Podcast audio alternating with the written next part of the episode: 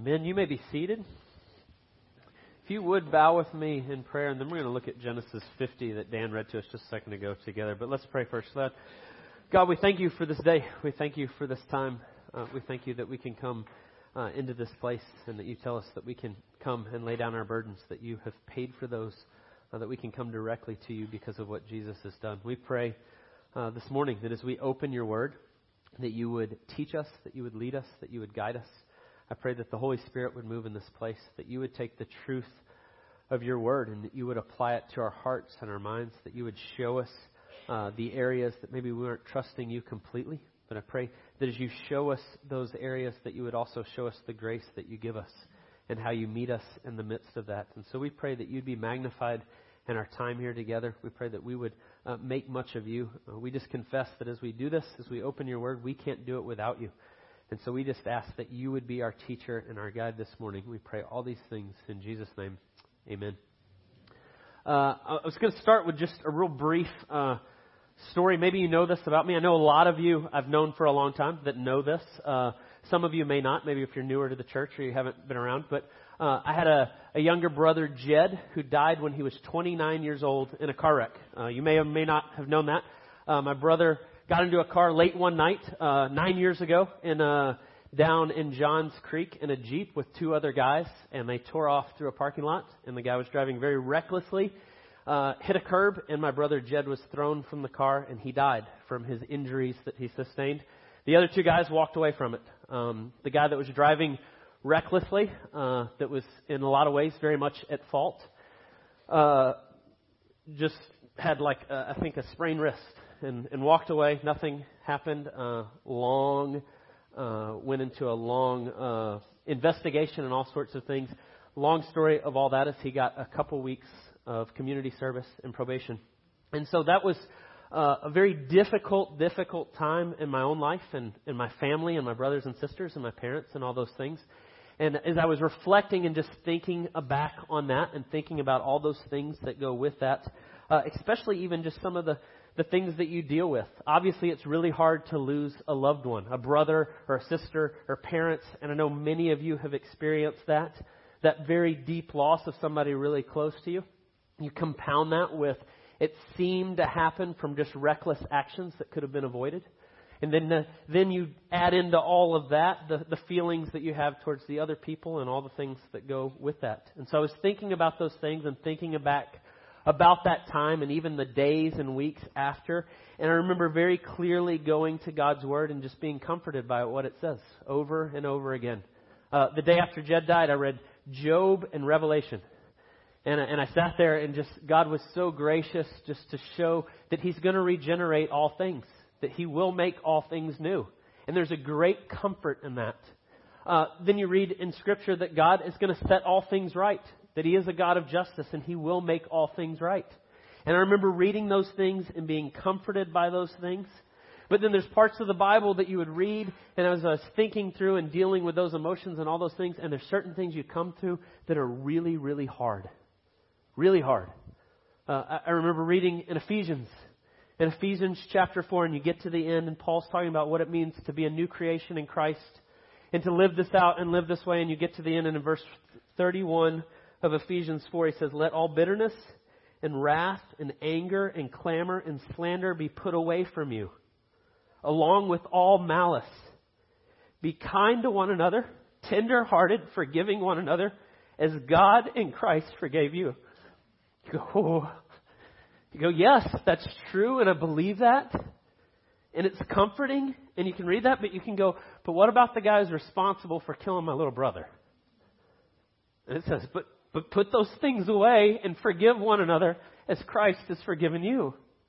You go, yeah, God, but it's kind of hard right now. And as I say that, and I'm sharing with you just how I was wrestling with that, I can look around the room and I know that so many of you know exactly what I mean.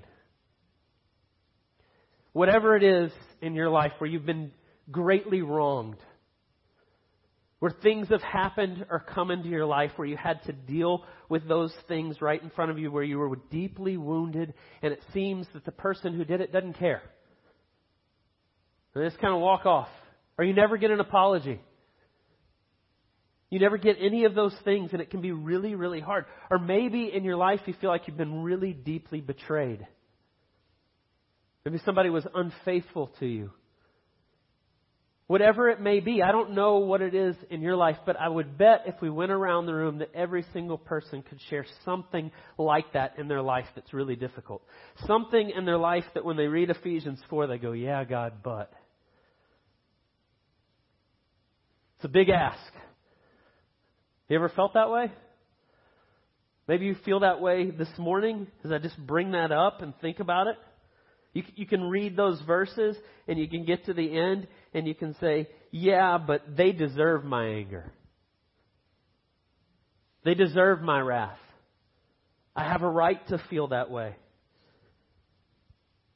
And when you're wrestling with that, and then the clear command of Scripture, be tender-hearted, forgiving one another as God in Christ forgave you, how do you get there?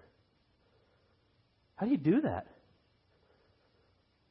And start there because we're going to end in Genesis today. Today's going to be our last kind of wrapping up of Genesis. We've been in it for 6 months.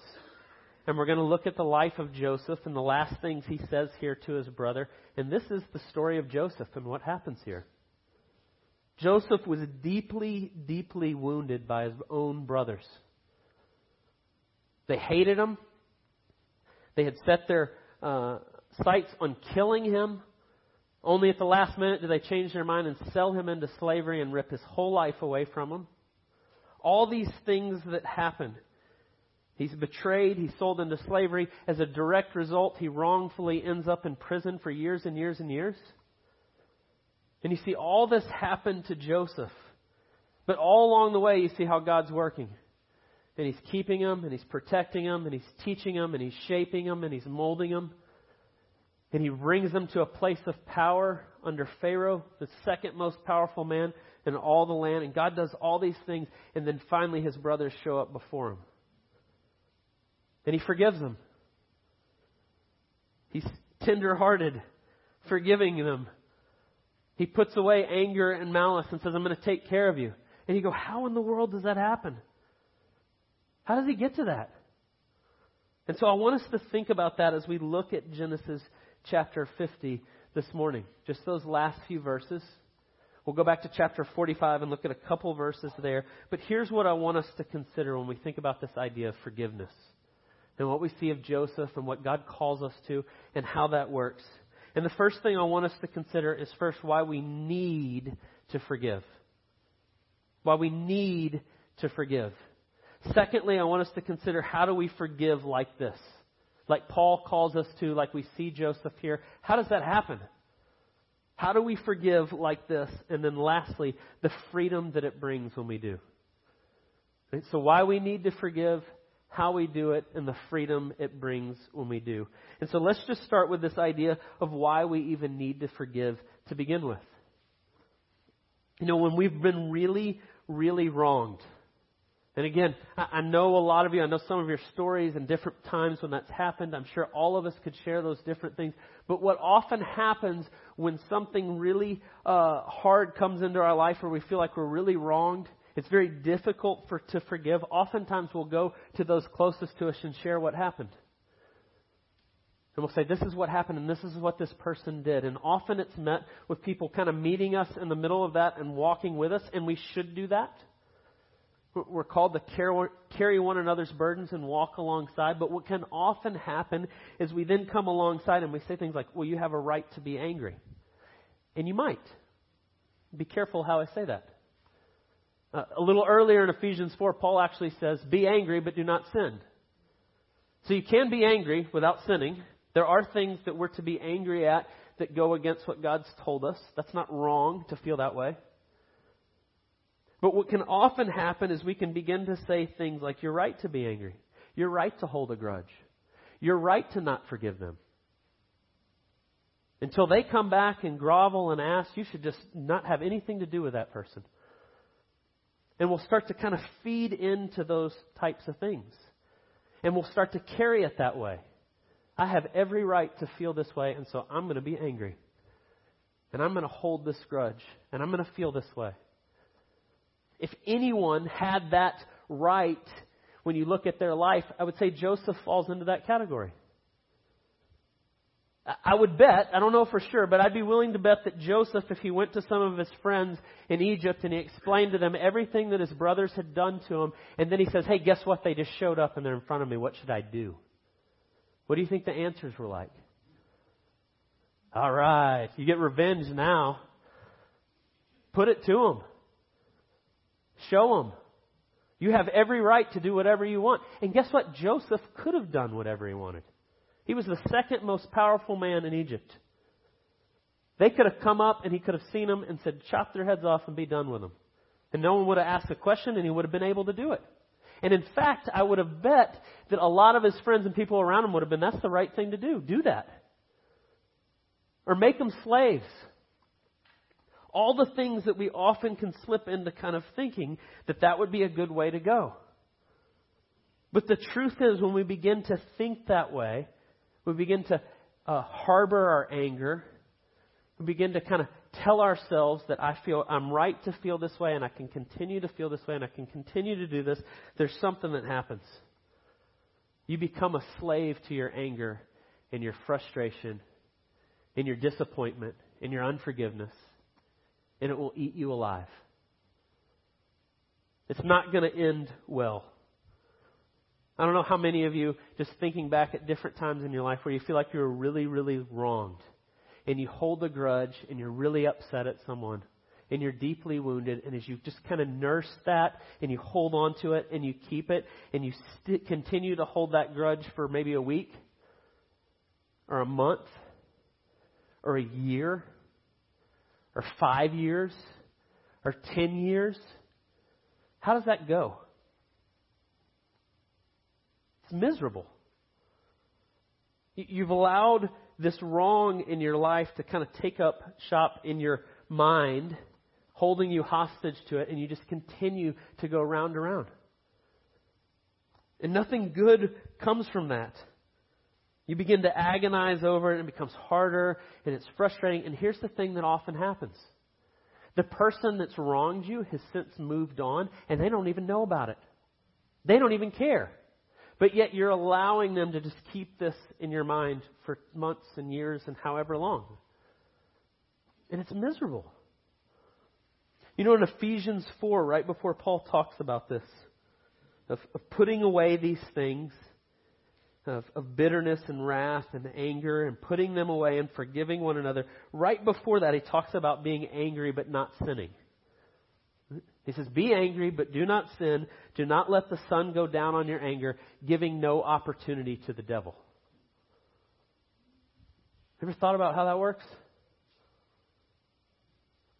I don't know if you believe this or not, but spiritual warfare is real. There's things going on around us that we can't see and we don't quite understand fully. But what we do know, and actually we saw in Genesis, is that Satan is like a roaring lion and he's out to destroy you. And so when you give a foothold to these things in your life and you begin to carry anger and bitterness and unforgiveness, it's like painting a big target on you. That's where I'm going to attack.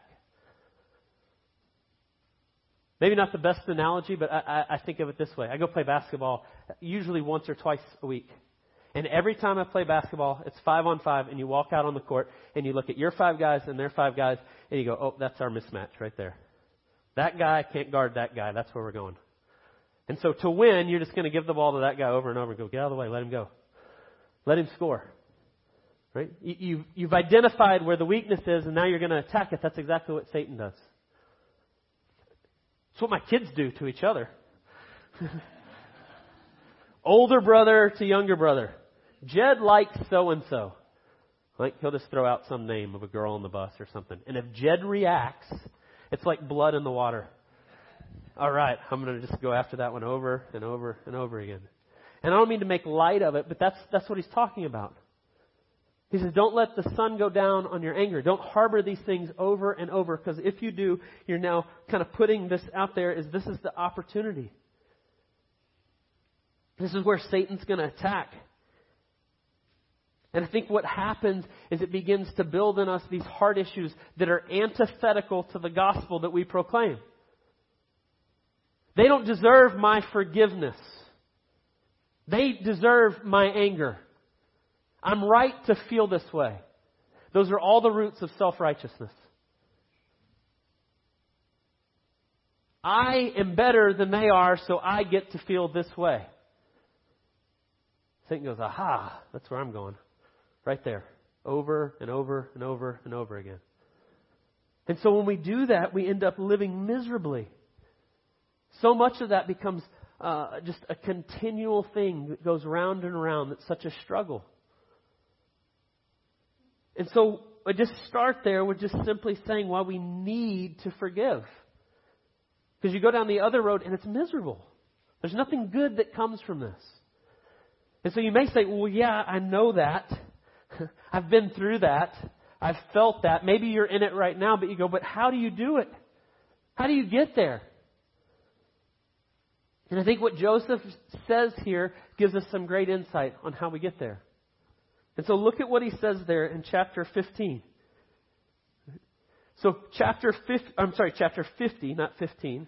Actually, go back to 45, because there's two episodes where he says almost the same thing. Go back to 45 first, and I'll tell you the difference between the two.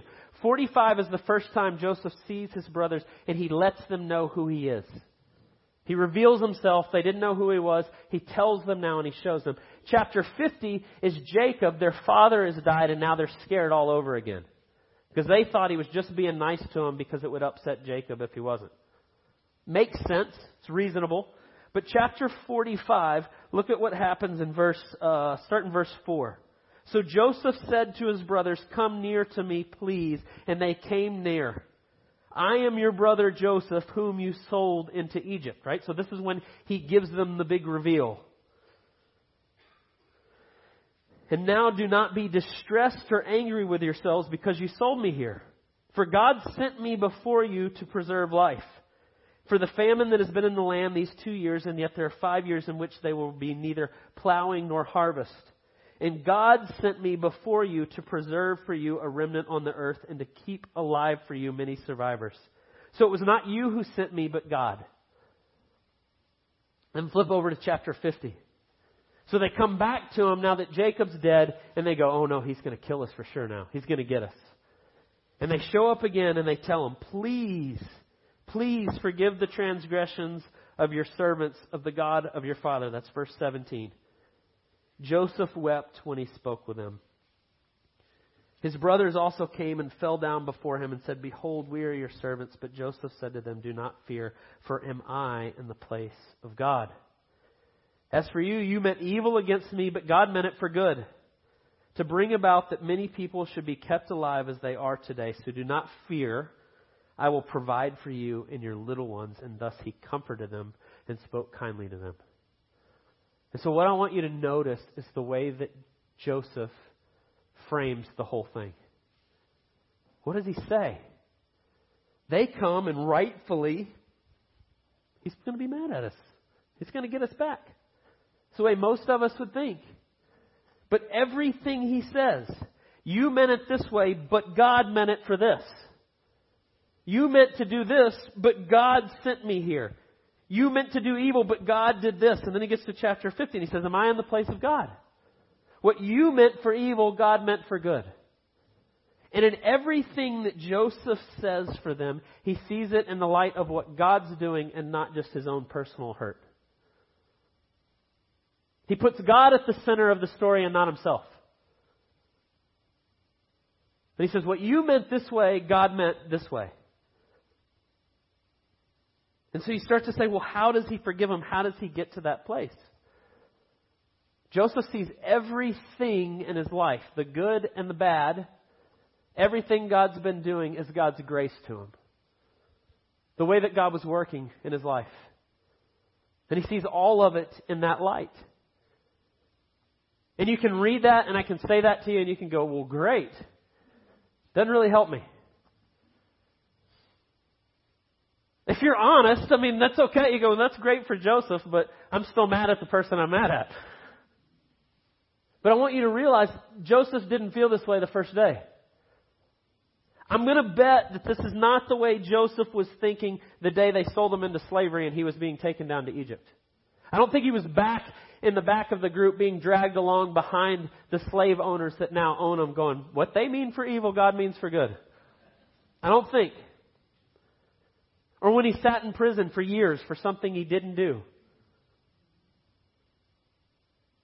Remember, this is Joseph looking back and seeing all these things in his life and how God was working and how he protected them and shaped them and humbled them and he's molding them and he delivered them.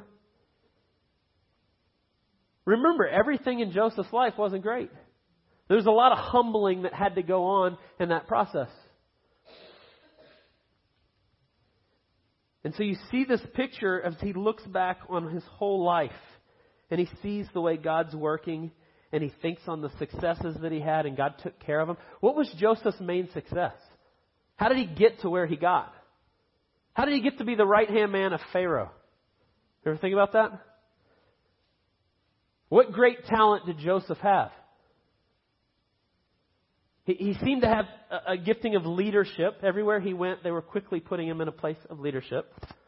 But more directly, we saw that he had the gift of discernment and he was interpreting these dreams and he was seeing what God was saying and he was willing to stand up and speak it.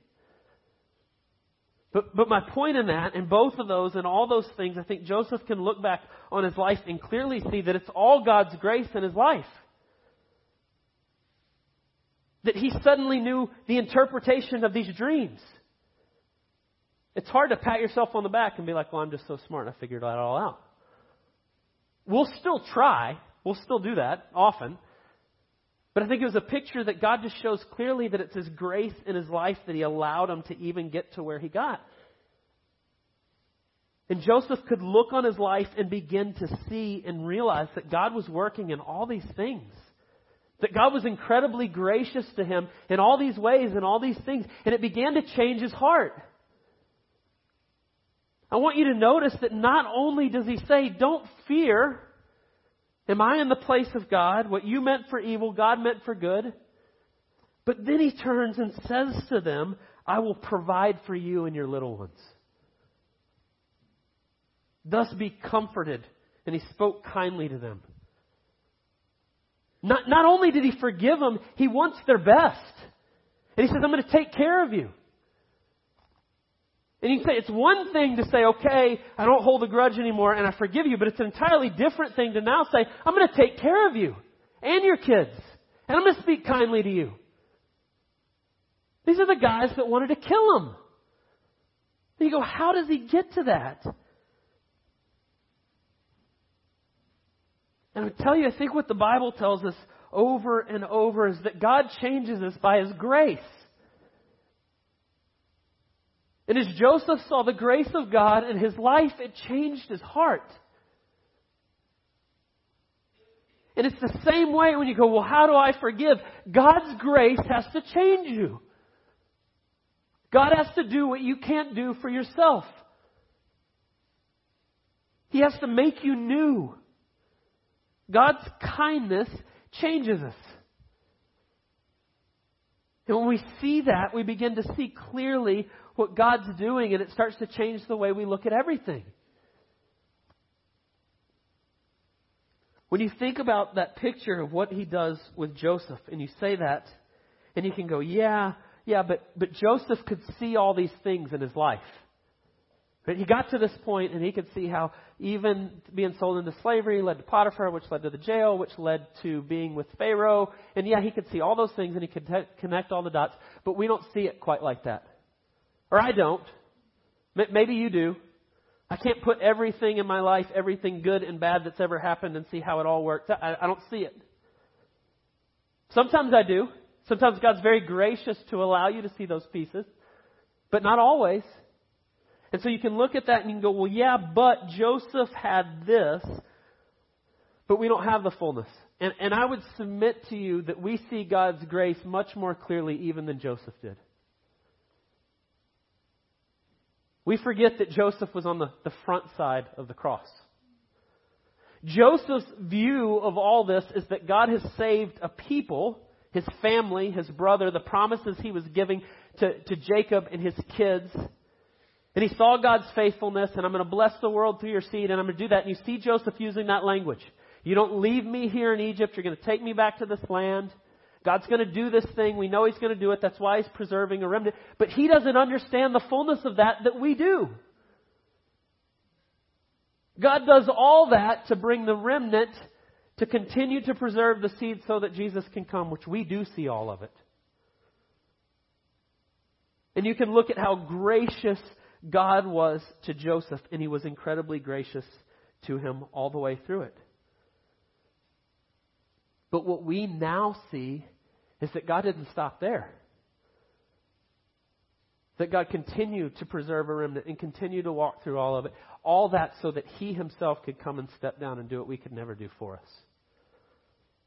That He could leave His throne and say, I'm going to step into this world and I'm going to live the life that you've never lived. That is the perfect one in perfect communion with God in every way. And I'm going to do all of it. And then I'm going to get to the end of my life and I'm willfully going to go to the cross and I'm going to go there for your sin, not my own. We often sing that. It was my sin that held Him there. Think about that. Jesus went to the cross to die for the sins of the world, yours and mine, not His own.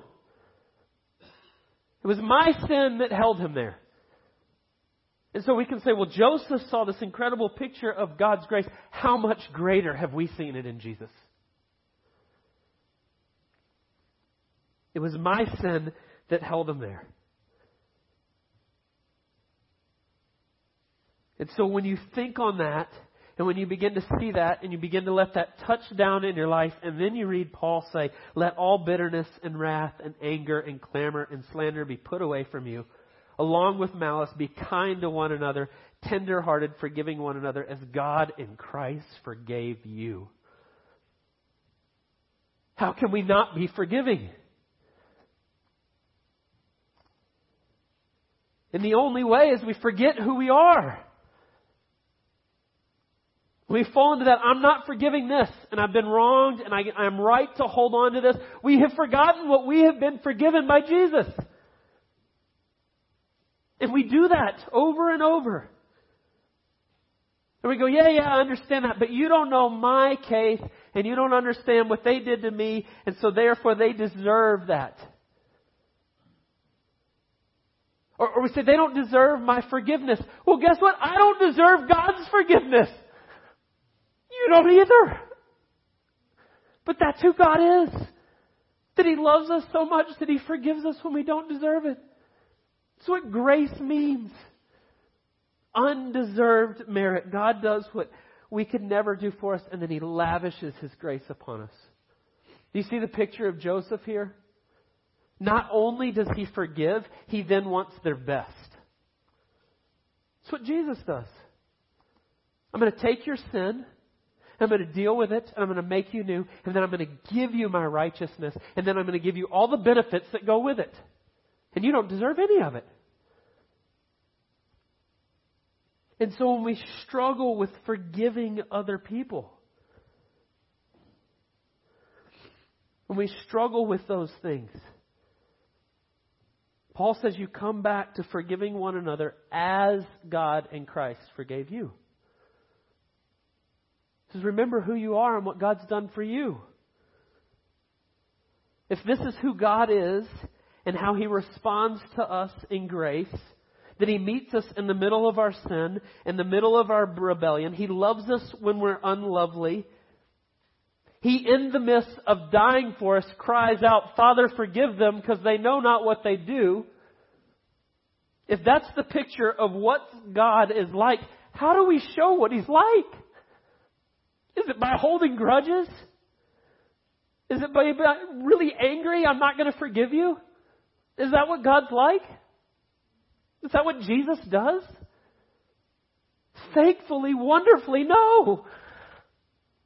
He gives us His grace and He lavishes it upon us even when we don't deserve it. And so you say, well, how do we get there? You look to Jesus. You behold the grace of God and what He's done in Christ, and you let that change you. The good news in all of that is when you do, there's a wonderful freedom that comes with it. I started at the beginning by telling you why you need to forgive. Why we have to forgive, because it will eat you alive. You're placing yourself in a spot that you're never supposed to be in. You're taking the place of God, which is exactly what Joseph sees here. He removes himself from the place of God. You meant it this way, but God meant it this way, and I'm going to rely on what he's doing. And so when we begin to do that, and we begin to forgive, and we let go of all that bitterness and hatred and unforgiveness, we begin to see the God of grace and his grace in our life, and that begins to melt our heart. It begins to make us, as Paul says, tender-hearted. There's this incredible thing that happens. You don't have to carry around that hatred. You don't have to carry around that unforgiveness. You can lay those things down. And there's a wonderful relief that comes in that, because you were never supposed to be in that place to begin with. And there's a joy that comes from walking that way. I can speak from experience. I've tried it both ways. It's so much better when you give it to God. You just say, I'm going to forgive. I'm not going to live that way. I'm going to rest in what God's doing in Jesus. And not only that, what God tells us, and I think that's what happened with Joseph, is that he changes people when they see God's grace. Now that doesn't mean, and I'm going to go back and just say this, there's going to be times where you decide to forgive and you're going to be gracious and you're going to show what Jesus is like, and people are still going to be mean to you. That's going to happen. They're not going to care. And that's really, really hard. But you get to just entrust yourself to the one who judges justly and rest in his grace and let God have it. And you don't have to worry about that. And there's a wonderful freedom that exists and comes with that. I think you see that with Joseph. They come to him again, worried that he's going to kill him. And it says, Joseph wept when he spoke to them. I think part of that's just like, guys, you're not getting it. I'm not out to get you. Not only do I forgive you, I'm going to take care of you and your kids. And you see this beautiful picture as he extends the grace to his brothers. And so I want us just to think about this as we end this morning. What would it look for you in your life today? Who is it that you're carrying that?